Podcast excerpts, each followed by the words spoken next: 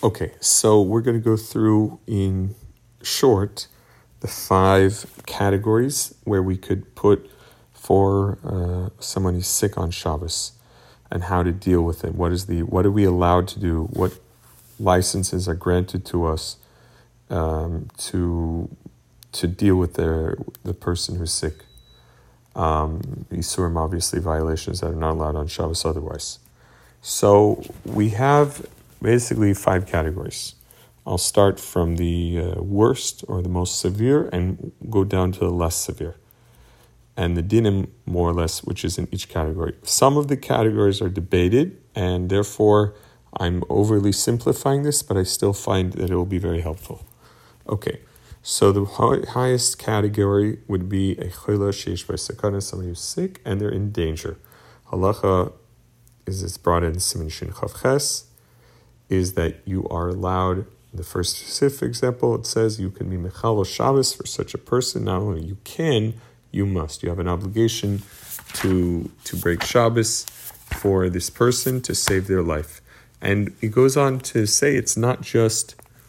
Um, I'm sorry, it's not the first step. It's sif base, but it's not only a uh, you know you can. It's a mitzvah to do it.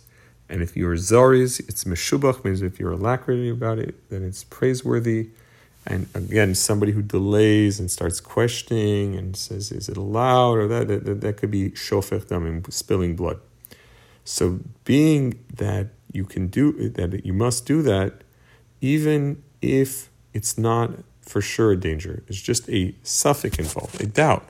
Maybe somebody's life is in danger, and it's not just a you know a, you know, unlikely, you know, uh, you know, just you know, guess. But there's assumption that there could really be um, a potential danger, even somebody who's definitely ill.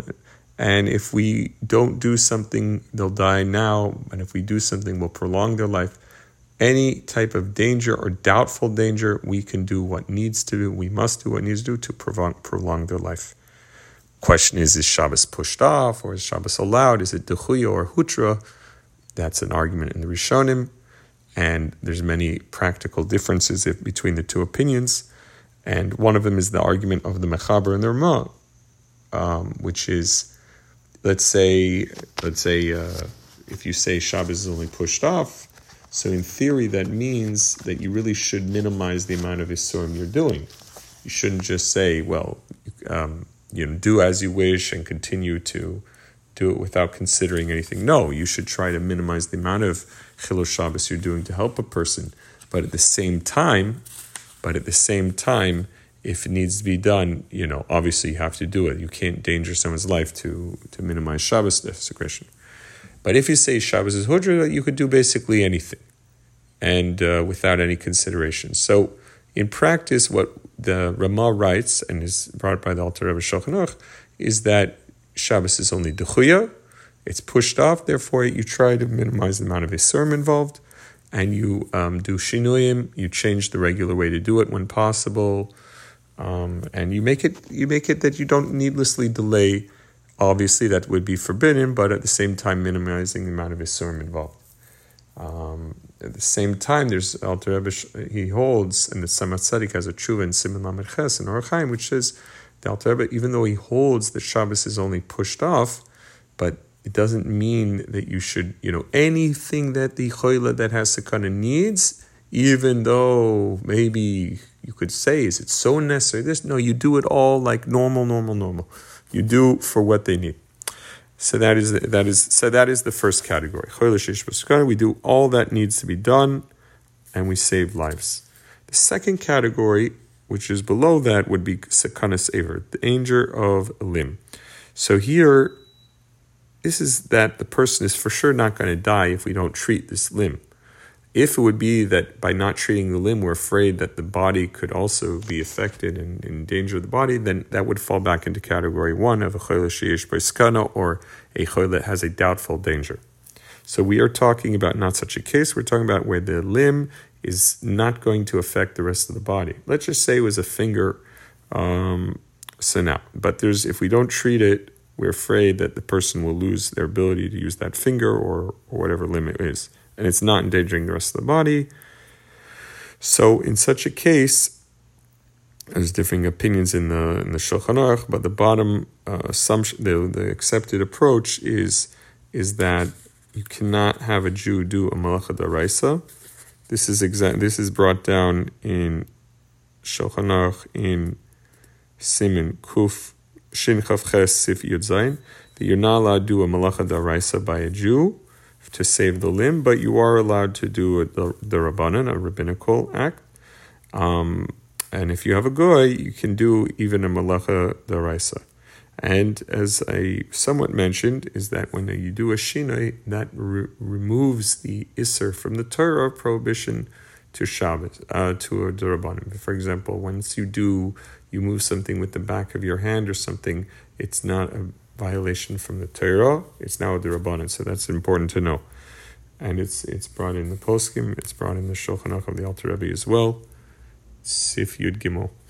Um, then you have category three, which is a choila she'ein boy sekana, a sick person whose life is not in danger. This refers to that. What does it mean they're choila? So it means that their whole body is affected. The Rishonim explain it that because of this choili, this sickness, uh, person you know is weak. They have to lay down their whole body is clearly affected. They're not that they're strong or they're healthy and they're just not feeling well. No, they're they're really sick.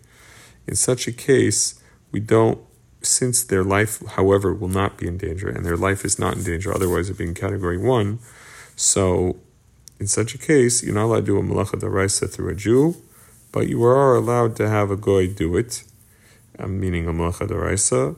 And regarding a, malacha which is only rabbinical, um, if it was through a Jew, so you have an argument in the Rishonim if it's allowed, but the Shulchan Aruch's bottom line opinion is that even for a malacha, the Rabbanon, by a Jew, it should be done through a shinoi. So that's by a choila that doesn't have sikan. If, if you better to have again, as we said, a goy do it. Um, um, in a way that, that, that then will be the easiest. But if we're talking about a Jew, so then you should have only allowing of the Rabbanan through a Shinoi. Okay. Now, then we have the fourth category, which is called Mixas Choili. Mixas Choili is not so much in Shin Chavches, we find it more in Simin Shin Zayin. In Simin Shin Zayin, in Siv Hey, talks about, you know, that's a, that's a theory, that's a category which is talking about goyim and telling goyim to do stuff for us. So if it's only a, um, so for example, there it says in Sif Hey that let's say that when it's a malacha which is only a rabbinical act. So if there's mixes choili, if there's a little bit sick, someone's a little bit sick, you could have a goy do a isur derabanan for you. So, and there the Mishnah Berurah points out in Sivkat and Chafalif because if we're talking about someone who's fully sick, then, or of saver, so then there's more leniency, even a Jew could do it. But here, since it's only mixes holy, so in this case, you can allow a goy to do a derabanan for you. But you can't even allow the goy to do an issa deraisa for you. Okay, now we come to a fifth and lowest category. This is the least severe of all the cases which is a michush. It means, like I, I discussed this in my first recording, a person who is intrinsically healthy. And this was actually in the first sif in Simin Shin Chav where it explains the person is healthy. However, he is not feeling well.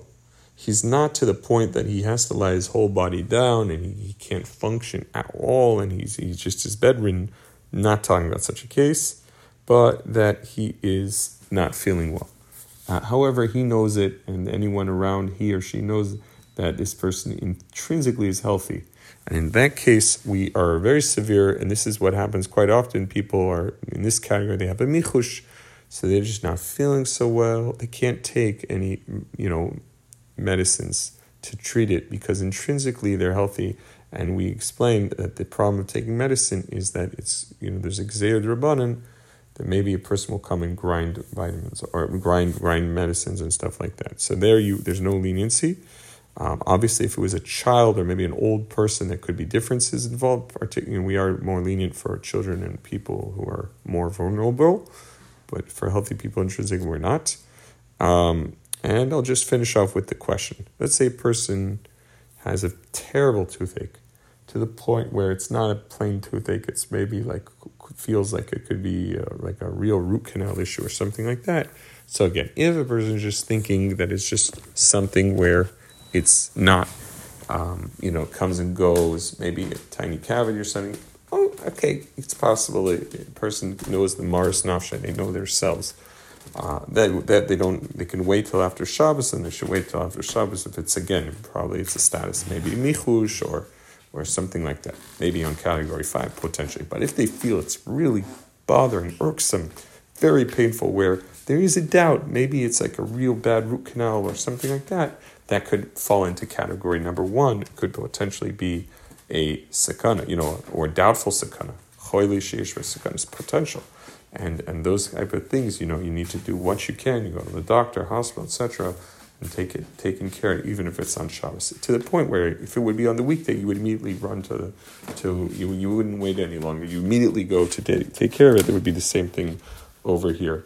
Person has a problem with their vision. They're, they're having flashing vision or something, and they're afraid of what's going on, and it's. I, I, that, well, that, that, that could come into a different shiloh, but and these are things that we have to be very erudite about and uh, and deal with in a in a very prompt manner.